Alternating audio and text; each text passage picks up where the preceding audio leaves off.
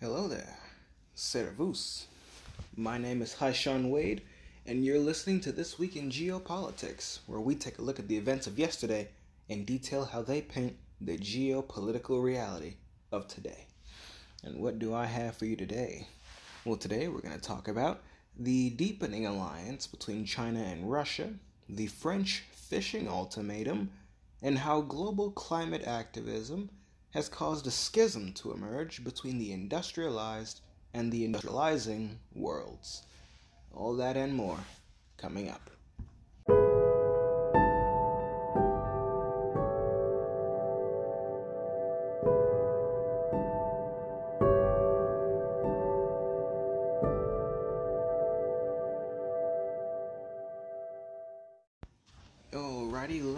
Into the rapid fire news. And it's really rapid fire this time because I have some thick, juicy uh, stuff to talk about in the meat. So, Ethiopian airstrikes have left six dead in Tigray's capital, Mekelle. Now, the targets were reported to be one of the rebels' main weapons depots, so that's where they make and repair their weapons and their equipment.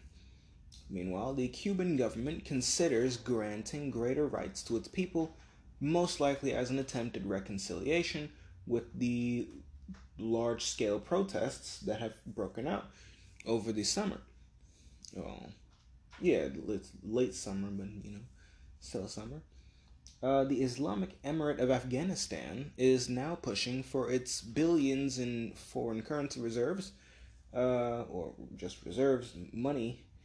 Their money, they want their money that's tied up in foreign accounts to be released as it has been withheld from Afghanistan, uh, courtesy of U.S. sanctions, since the American withdrawal.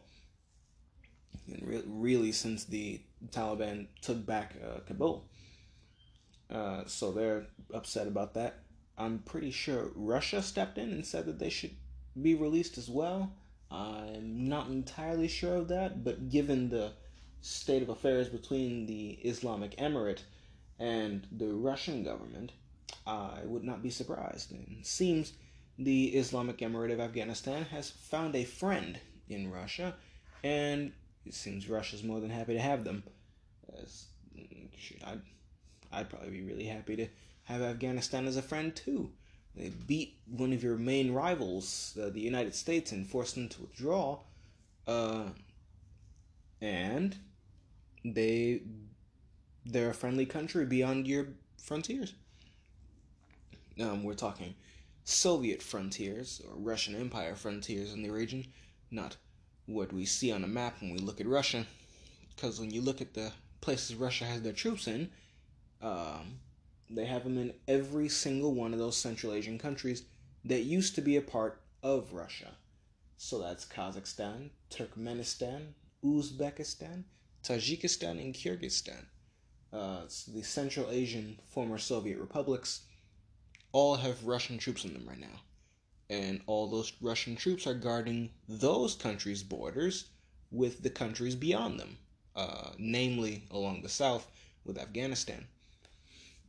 But, um, we, yeah, we, we, we've covered enough of Russia's de facto border expansion, is specifically in Central and Asia and in the Caucasus.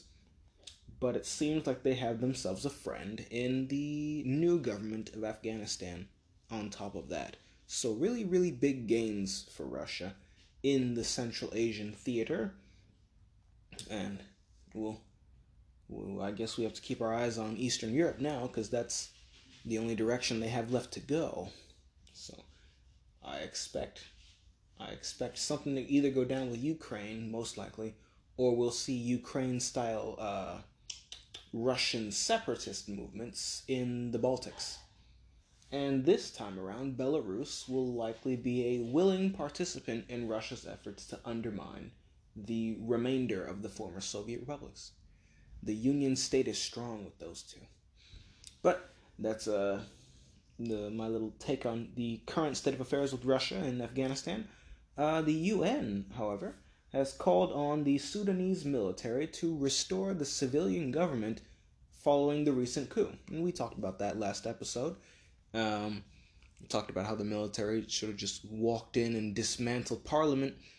Um, now, the leader of the coup, uh, he claims he claims that the prime minister is living with him in his own home. I cannot verify that, uh, but that's what he has said. So, in theme of giving as many sides to this story as I can, uh, uh, as part of a minor update to the story. Now that's what he says.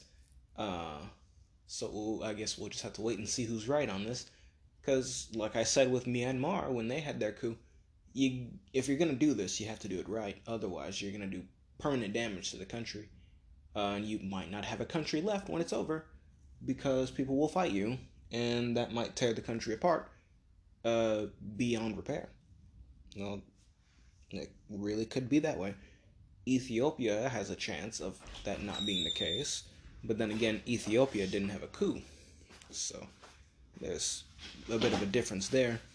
Uh, so far, Myanmar seems to be holding together as well, but only time will tell with situations like those.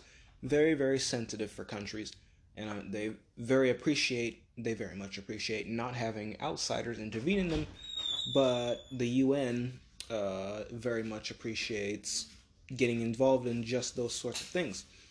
So we'll we'll really just have to see how it goes. But that's the little update to the coup in Sudan. Uh, there's international attention on it now, but uh, we'll, we'll sort of keep our eyes on that one because also talked about what destabilization in Sudan would mean for their neighbors.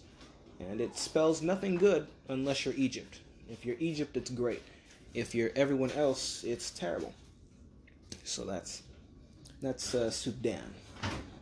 Uh, Israel, in other news, nearby neighbor, Israel has increased the number of new settlements it plans to build in the West Bank from 1,300 to 1,800, and this has brought on yet another wave of ethnic cleansing accusations by pro Palestinian groups it also seems to demonstrate my belief that, uh, and I said this when the latest round of fighting broke out between, uh, what was I? Yeah, yeah.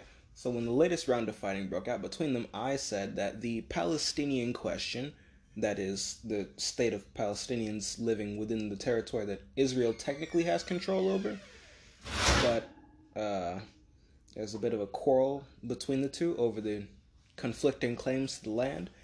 I said back then, when this latest round of fighting broke out, that this question, the Palestinian question is what I'm calling it, would eat up almost all of Israel's attention and their capacity for the time being, and it, I said it would constrain the geopolitical range of movement that Israel had, and that this would allow other players in the region to make moves of their own, namely Iran, and that's exactly what has happened, especially with Arabia basically pulling back to core territories to sort of reassess their situation. They're mending relations with not just Syria, but Iran as well.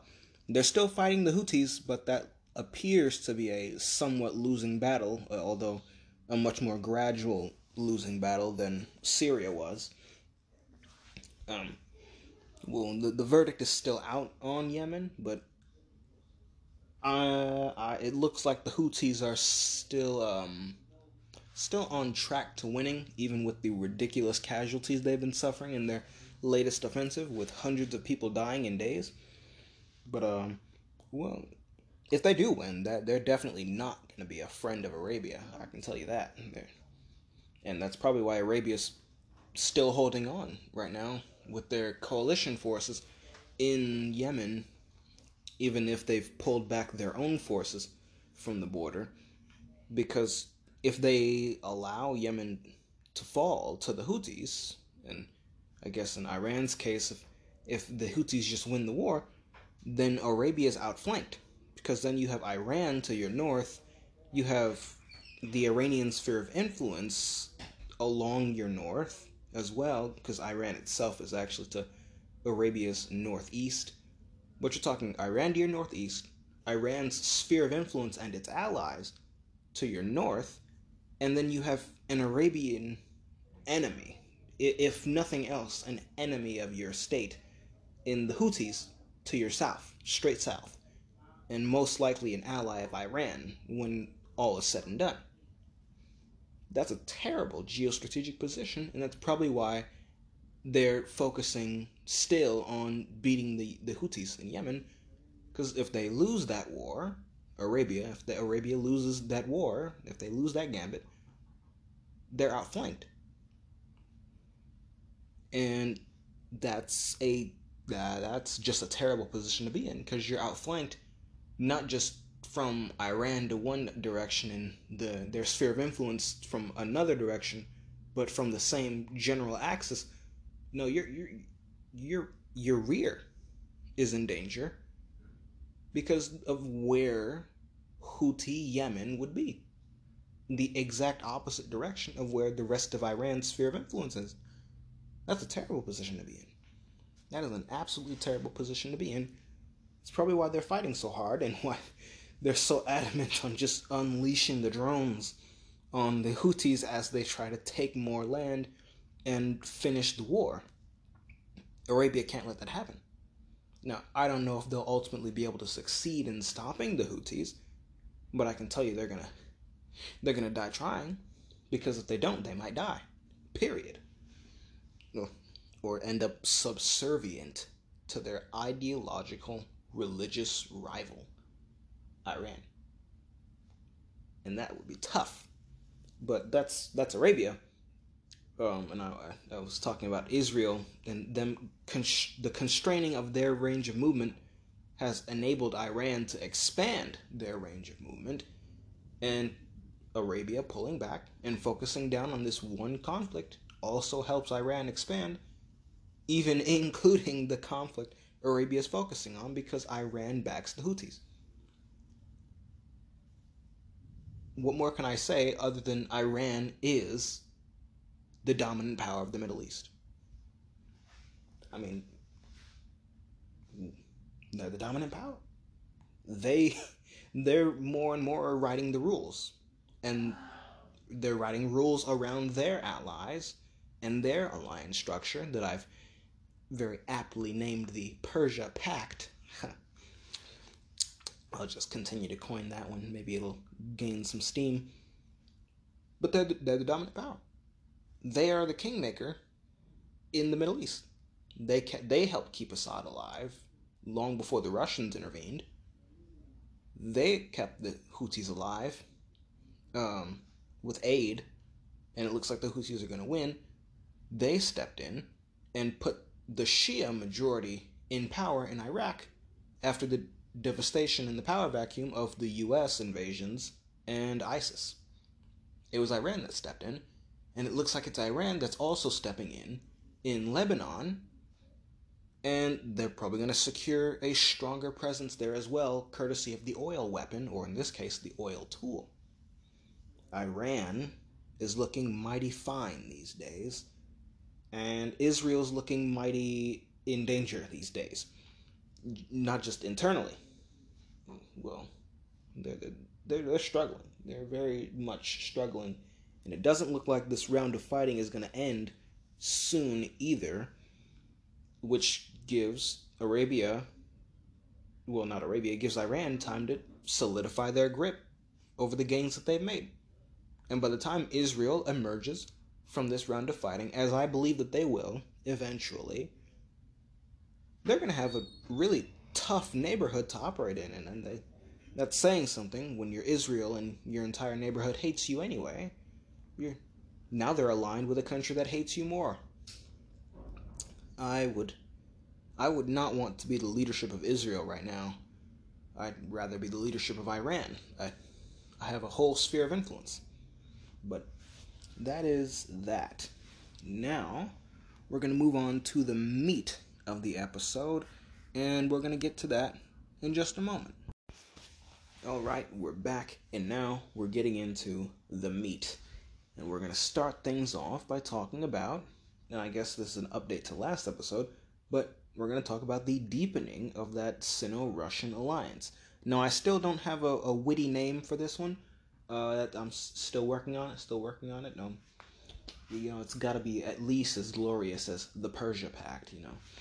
But um, uh, still working on the name.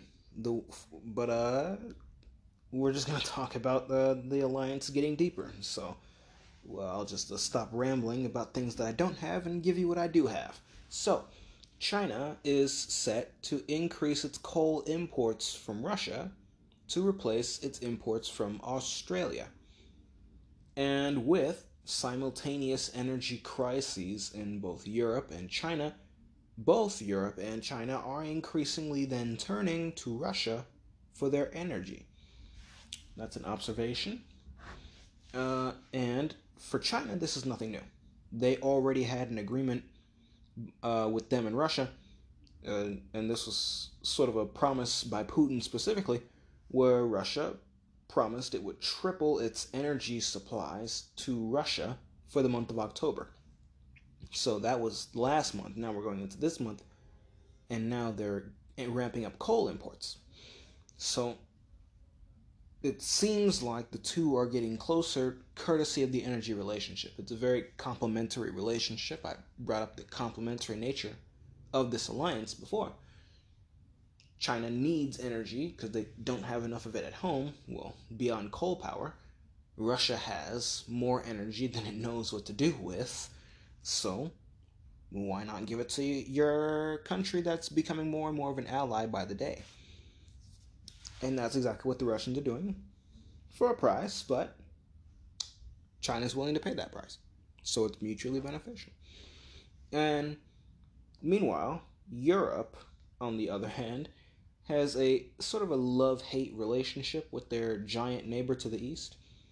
They sanction Russia endlessly, usually in tandem with the US, uh, and they sanction Russia's natural gas along with the officials who run the country's supply of natural gas that is sent to Europe and around the world too, but uh, Europe is a key customer. They do this, and those officials are very often the targets of these sanctions as well. Uh, basically, the, the, Russia's entire economy is under siege warfare courtesy of the sanctions regime but their natural gas and their energy sector are particular targets. Uh, so that that's what I'm saying. But yet Europe turns to Russia anyway for energy. So you can see the love hate. They they they love to sanction Russia. They love to talk about how they hate Russia.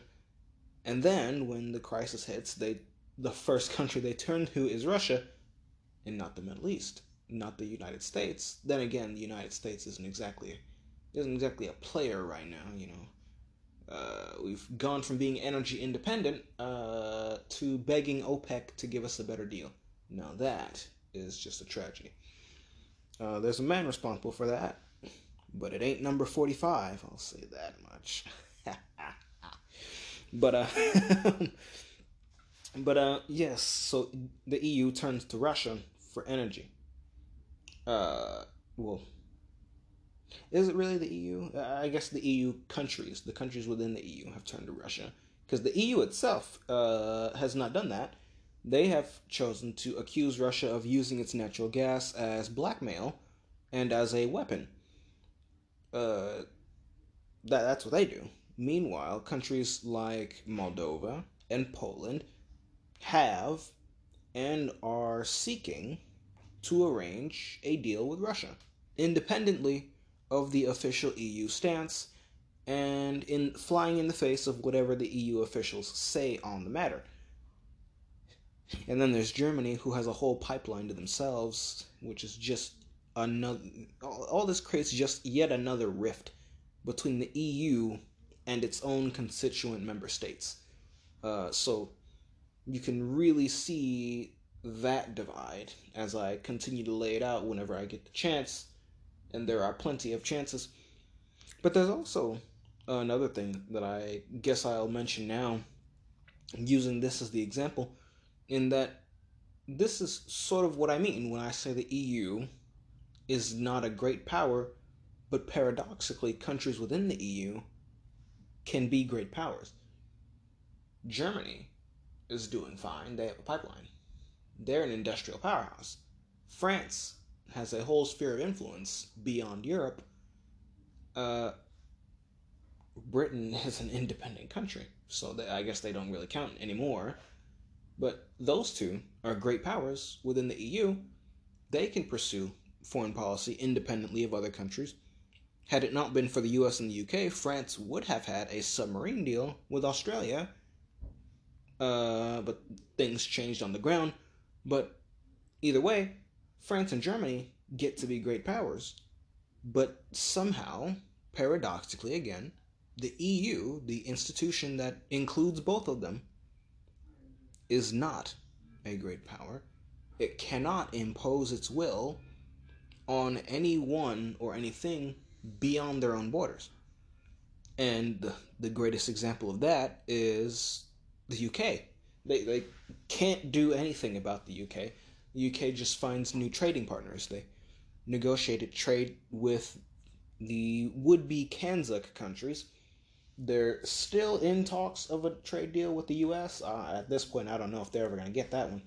But they're trading with the rest of the world. They have a trade deal with Japan. They'll probably try to go for a trade deal with India at some point, probably even China. They're expanding their trade while the EU is constricting it, not just abroad. They're they're, they're trying to stop the countries from importing oil from Russia, uh, well, importing natural gas. But while the British are expanding their trade, the EU is constricting it not just between EU member states and foreign countries, or trying to, but between the EU member states themselves through greater and greater restrictions. Uh, and it's the EU proves by its responses to problems that it cannot impose its will on anyone living outside of their borders. They, they just can't and that is observable, uh, especially now in the case of the energy. EU says no, you we're not going to import oil and natural gas from Russia. Russia is bad, but Moldova, Poland, and Germany are all getting natural gas from Russia. And more countries are likely to be on the way towards negotiating a deal with Russia for natural gas. The EU cannot impose its will beyond its own borders and has a hard enough time imposing its will within its borders. The EU is not a great power. And yet, it consists of countries that are and can be.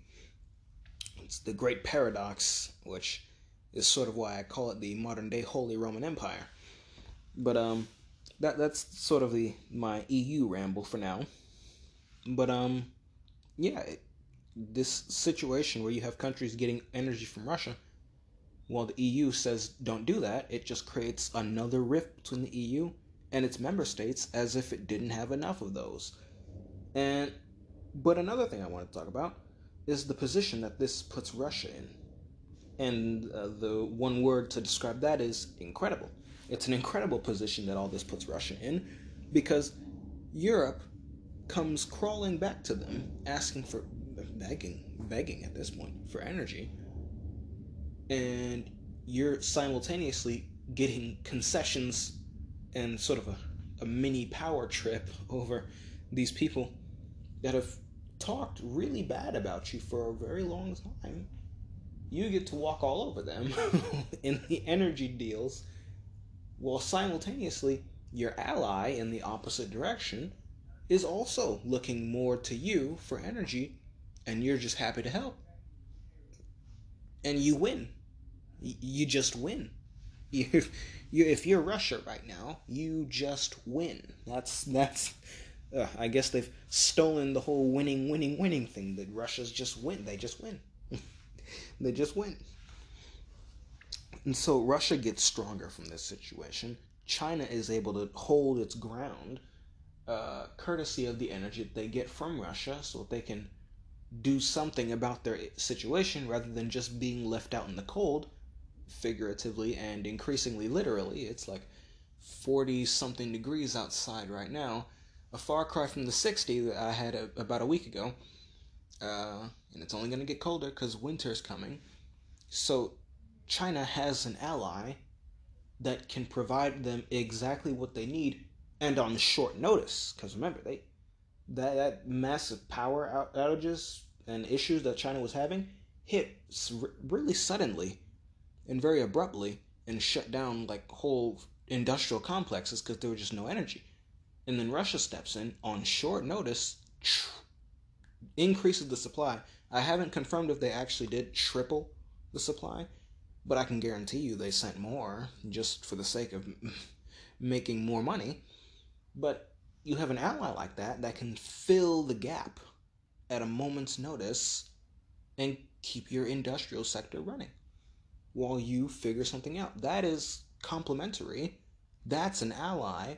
That's a rely that's a dependable ally. That's a great friend to have. And Russia's more than happy to be that friend. Uh, because a strong China in the east that is friendly with you secures your flanks. Russia does not have to worry about hostile enemies or countries hitting them from the east because the US, Japan, uh, countries that would otherwise be hostile towards Russia, are preoccupied with China just by way of China's rise in their strength. They're preoccupied with your ally and not with your most vulnerable region, that is the Russian Far East. So Russia wins, China wins, uh, Europe has to bite the bullet. It's it's a very very complementary relationship. It's mutually benefit. It's the exact opposite of a parasitic relationship. Uh, if although I've uh, a symbiotic, there we go. That's the word I'm looking for. It's a symbiotic relationship. Now we'll see if that changes over time, which eventually it will, but whether that's in years or decades uh, remains to be seen. Probably at this rate, more likely to be decades. I, I really don't see this alliance just sort of falling apart on any short notice. I really don't see that happening, uh, as many analysts try to hype that up to be. Uh, basing their assumptions off the Sino Soviet split. But even the Sino Soviet split took like, what, a decade and a half before that happened? Between uh, China, Communist China winning the Civil War and the 1960s when they had the skirmish along their border. It was a decade and a half, almost two decades before that happened. So, at the very least, we're looking at a decade of this close cooperation and alignment between China and Russia, except it's not on ideological grounds right now, it's on geostrategic lines right now. So, arguably, the alliance between them may last even longer because, as it stands, the United States doesn't appear to be doing any sort of meaningful withdrawal from conflict with Russia and China if anything, we're getting dangerously close to, getting dangerously closer to conflict with Russia and or China, maybe simultaneously. I don't know, but um, those geopolitics haven't changed, and they don't look like they're going to, at least until something happens, and there's a, a probably a war. So these two are going to stick together for quite some time, and that creates momentum, which can propel you even further after the geopolitical situation changes and you're maybe less symbiotic of a relationship. But nonetheless, the situation as it stands has brought them even closer together and has made the two of them even stronger. Uh, and although, although I should say that the continued surge in demand for Russia's natural gas probably uh, isn't gonna last forever. Probably isn't gonna last forever. Uh, but uh, the current surge is probably going to guarantee that Russia makes up for any losses in the revenue or any downfall in revenue that they may have suffered during the two years of global economic lockdowns. So that's a massive windfall. But again, that windfall probably won't be long term. But some of the consequences might. Some of those consequences might. A deeper alliance with China is probably going to be one of them. A Europe locked into long term energy contracts with Russia is probably going to be another one. That creates wealth for Russia. And wealth creates the ability for Russia to project power. Where is Russia going to project their power? Well, they choose they choose military by uh, they they project power through military by choice. And when you look at where they're projecting their military, you can see that it's the former Soviet sphere. They have Central Asia, they have the Caucasus. Ukraine is probably next on the hit list, and then the Baltics are next after that. So, Russia has the funding that they need to finish what they've started. And if they don't have it now, then they certainly will in the near future, as we're going into the winter. Uh, yes. So the consequences of this are maybe may outlive the situation that causes these consequences. And like I said, a deeper Russia China alliance is probably going to be one of those uh, as China leans on Russia for energy when it doesn't have enough.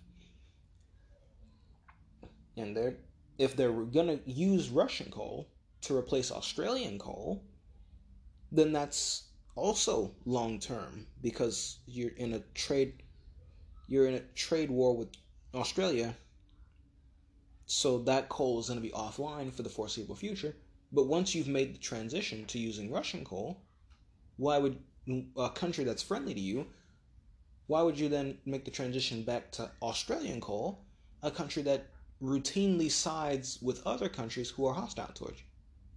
Why would why would you ever go back to Australian coal? You wouldn't, unless they were just that cheap. If it was just that cheap, and the Australians just had it like that, and were basically paying the Chinese to take the coal for themselves, you you'd never go back.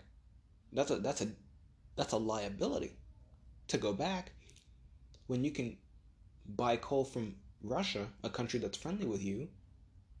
That's a land route; it can't be harmed by sea lanes you're not you're not going to get into some skirmish with the Russians anytime soon, hopefully. Uh, the United States can't intervene in it. They, they can't do anything other than give mean words about it. So that that's great for you if you're Chinese. And buying coal from Russia makes Russia, that friendly country, stronger. It's mutually beneficial for both of them. Russia having a strong China makes Russia secure in its east uh, China making Russia stronger helps keep China secure in its west. It just all works out. Especially when you look at where the Russians have projected their military force, they've completely covered the Chinese flank. Central Asia is not a problem for China right now. It's under Russian security. The Russians have that on lockdown. China doesn't have to worry about migrants coming in from Afghanistan Russia shut that down real quick. The, the migrants from Afghanistan are fleeing by plane to the west. That, that like that's that's the degree of the mutual of the symbiosis that we're talking about here, where they don't even have to talk to each other to benefit each other's interests, because one country's interests just naturally feeds into and helps the others. And so, like I and I really believe that this is probably going to be a long term thing. This is probably going to be a long term thing. Uh, I say on the low end, we're looking at a decade long alliance, but it's probably going to be a two to three decade alliance, bare minimum. That that's what it's looking like right now. And especially if the two are going to feel the crunch of demographic inversions in a matter of years, they're going to feel even more insecure and they're probably going to lean on each other even more for protection against the Western powers, who are going to be remain hostile towards them at a moment where they're to be at their weakest. uh, internally anyway, they're to be pretty vulnerable.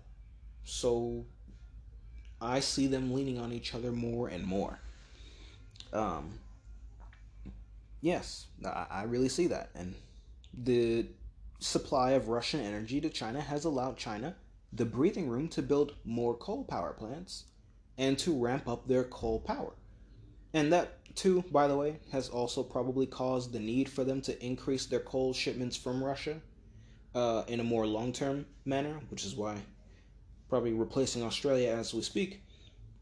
So, when this energy crisis in China is over, and China scales down the imports of natural gas from Russia, there will still be the increased coal supplies from Russia because Russia will have displaced and re- really just replaced Australia.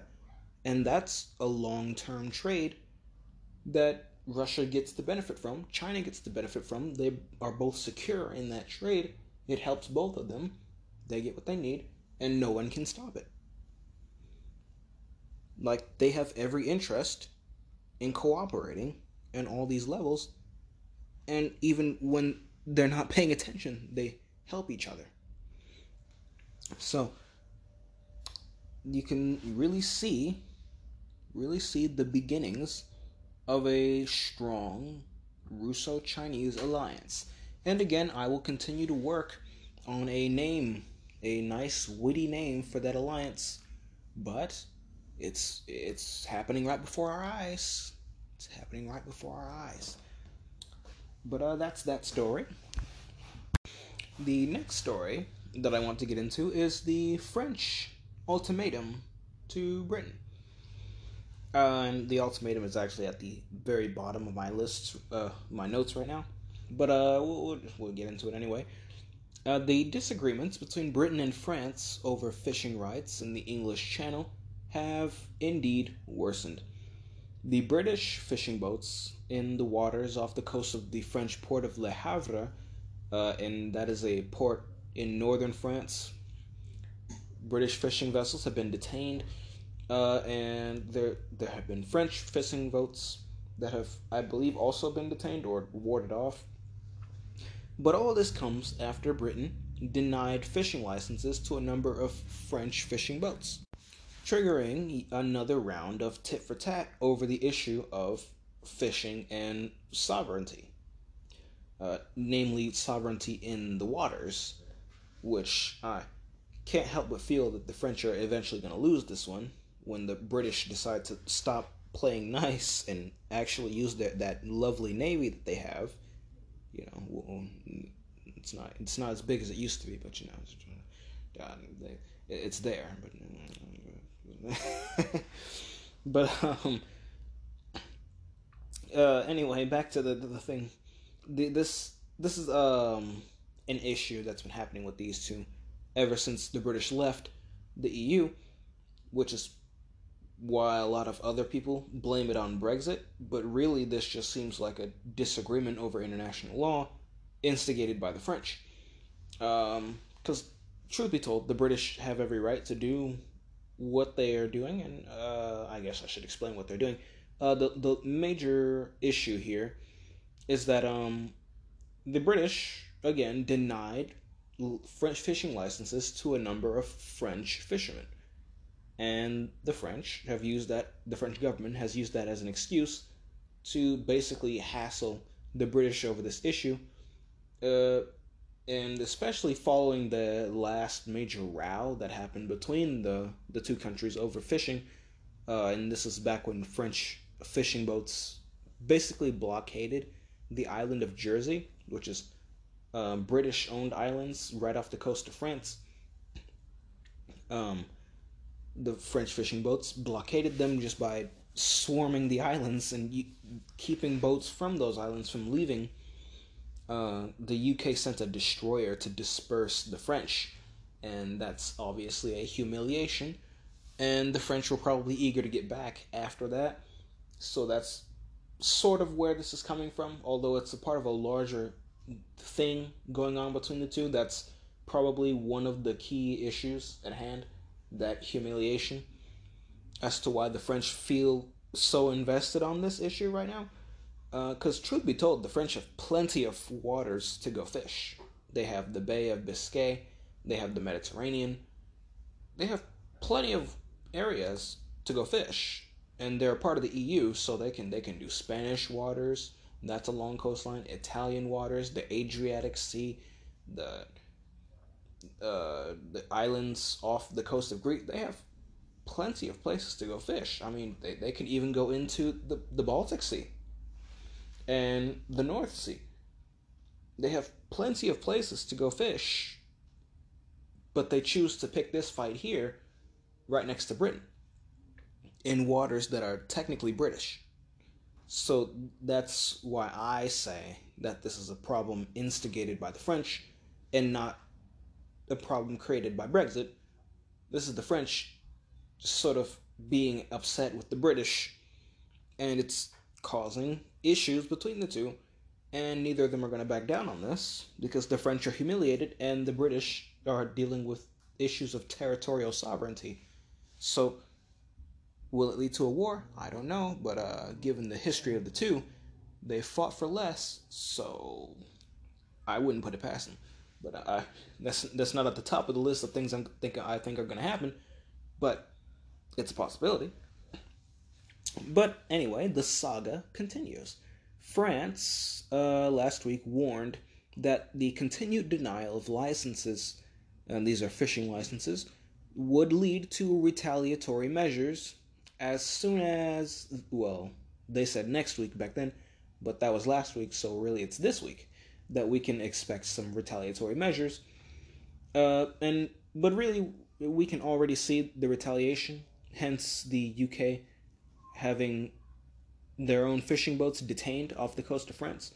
Uh, but the retaliatory measures that were threatened specifically were longer checks uh, at French ports of all British imports, uh, a ban on UK vessels bringing seafood to France. Uh, those are the two retaliatory measures that were specifically threatened. And I imagine detaining your enemies, uh, I mean, your rivals' fishing boats, uh, is probably an unofficial uh, retaliatory measure that the French are happy to continue doing. Uh, France's European minister, well, their Europe minister, Clement Beaune, uh, he was quoted having said that France has to use the language of force. Uh, and that was followed by him saying, that's the only language the British government understands, and those are both quotes. Uh, and if that wasn't spicy enough, the French also then gave an ultimatum where they said that if the dispute over fishing licenses wasn't resolved by the 2nd of November, so tomorrow by the time of this recording, then it would begin imposing restrictions on UK vessels at certain French ports. And I can only imagine that this is probably going to make things worse, and the British are probably going to retaliate at some point uh, on their own, and that their retaliation is probably going to humiliate the French again, and the and the saga will continue from there. But ladies and gentlemen, I said it I said it in the episode a while back when we first covered these tensions and that first row where the UK sent a destroyer to clear up fish, French fishing boats. But I'll I'll say it here again. The English Channel is a flashpoint. And this dispute could lead to armed conflict. Could, all right, it's that's a pretty big could. Uh, it's not a it's not a, as much of a, a near guarantee flashpoint as like um, the South China Sea or Taiwan or Ukraine would be. It's not quite up there with the Eastern Mediterranean and the Middle East either, but it is a flashpoint nonetheless. And should things continue down this road, I imagine, the two are eventually going to come to blows in some way, shape, or form especially if the UK sends a destroyer to disperse the boats again and the French respond by sending a destroyer of their own. or perhaps a bigger ship to upstage the British, and then the British will send in a super carrier, and there's nothing the French can do about that. Uh, I see these two being very petty over this issue uh, in the future, and that may lead to war, but I'm more so betting that it's just going to be a renewal of the petty competitions between the British and the French. And that may have globe spanning uh, consequences. It may, like it did before. But that's the British and the French. And we'll see where that goes. But now, I want to talk about the climate activism, and more specifically, the Great Schism that it has created between the industrializing and the industrialized worlds. So, last week, India refused to set a zero carbon emissions goal uh, at a major leading a major meeting between world leaders. Uh, and while they have been met with some criticism over this, uh, I don't believe that them not them choosing not to set an emissions goal is something radical and certainly doesn't warrant the massive waves of criticism that they received. Now, India had made a goal later. Uh, Modi, that's their president, he made a goal later to achieve uh, net zero emissions, and I believe later, as in today, this morning. Uh, but the goal for them to reach net zero carbon emissions is by 2070. Um, but we're supposed to reach the point of no return by like uh, 2030, 2035, aren't we? Uh, perhaps the goalpost will change again. I don't know. But um, like I said, a country like India refusing to make such a goal is not a radical thing.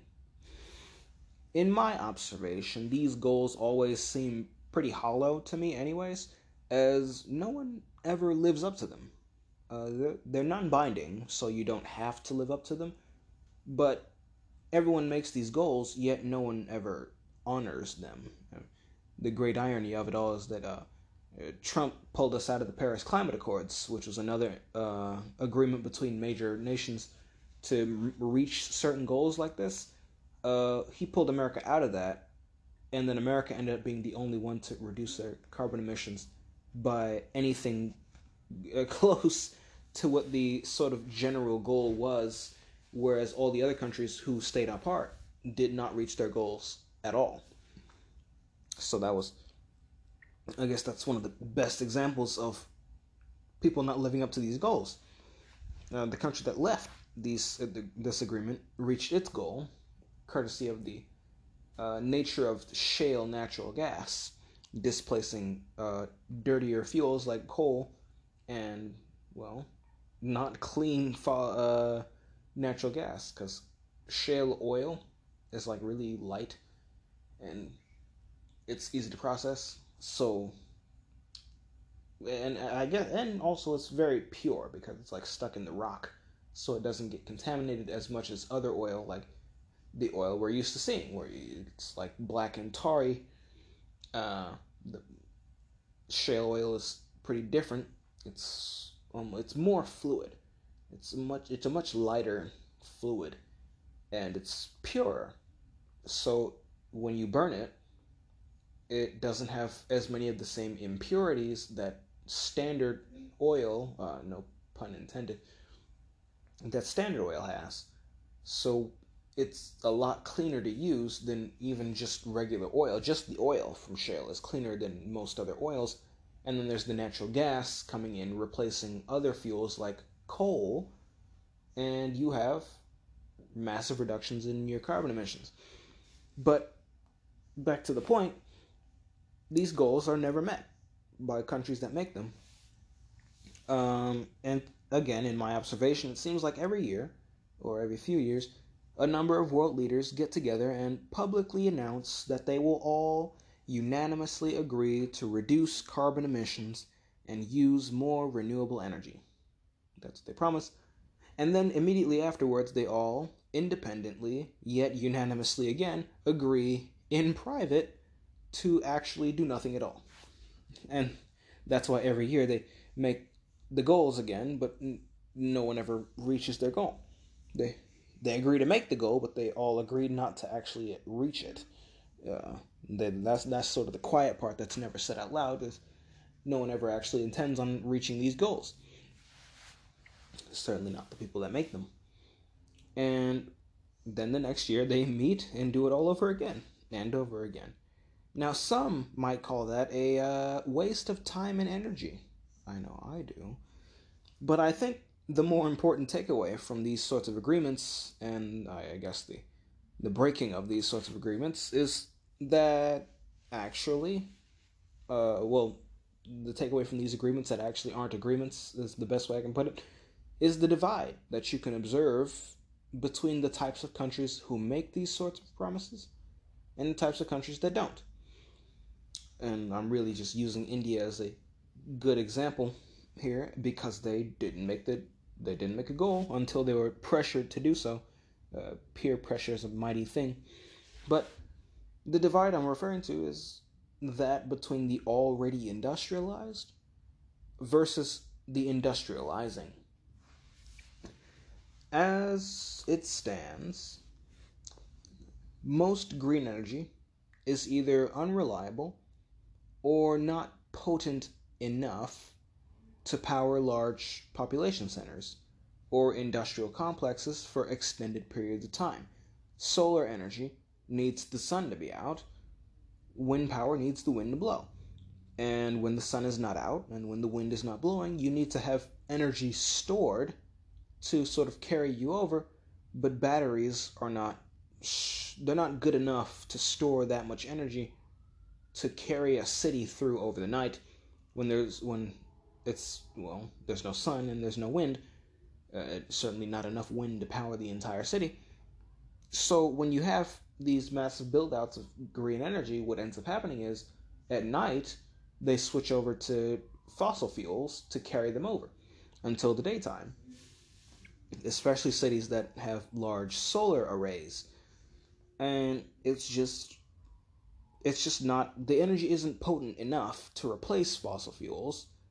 And on top of that unlike a fossil fuel you can't have solar during the night.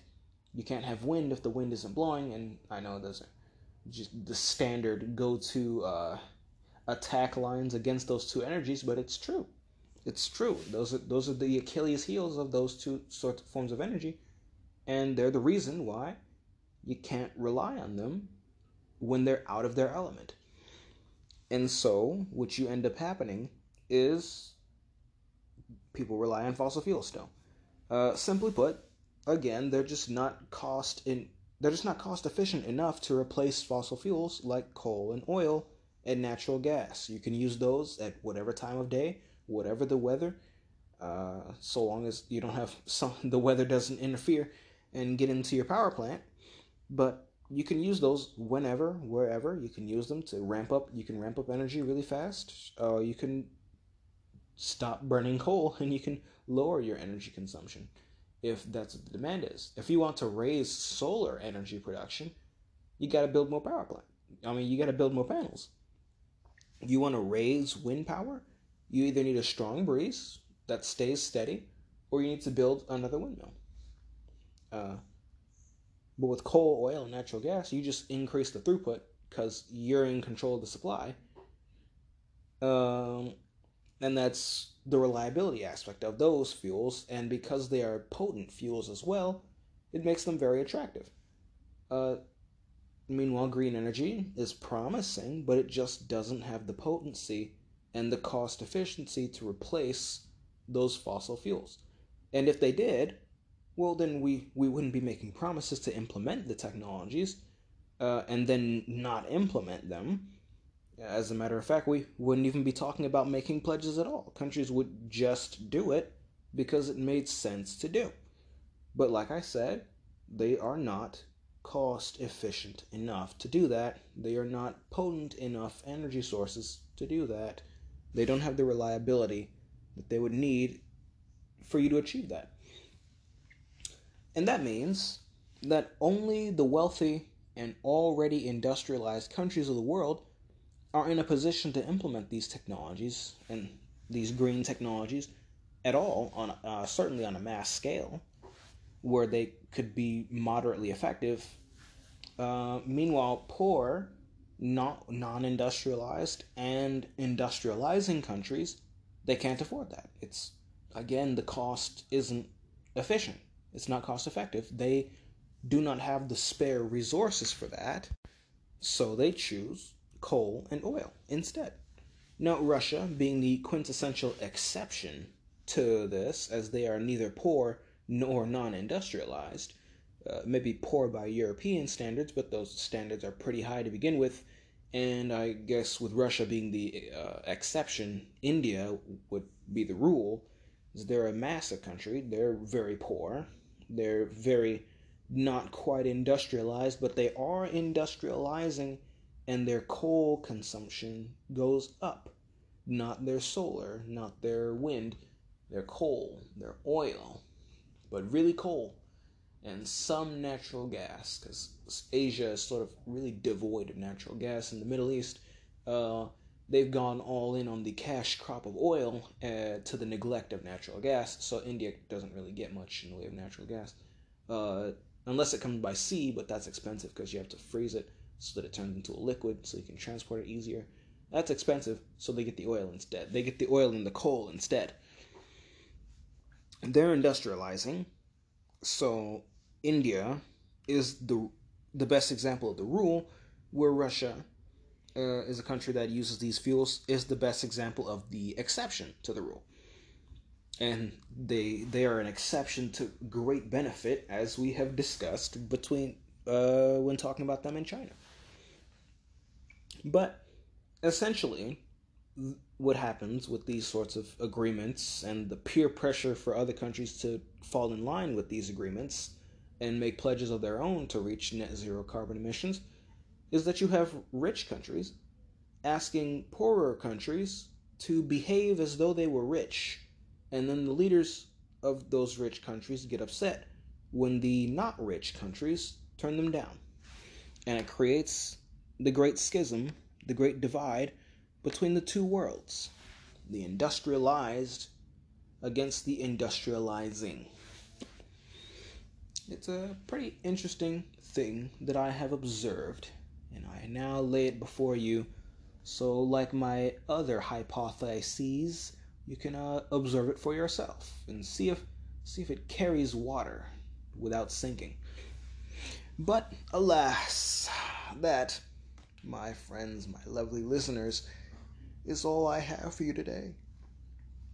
I do hope you've enjoyed today's broadcast on my geopolitical podcast. The world is changing.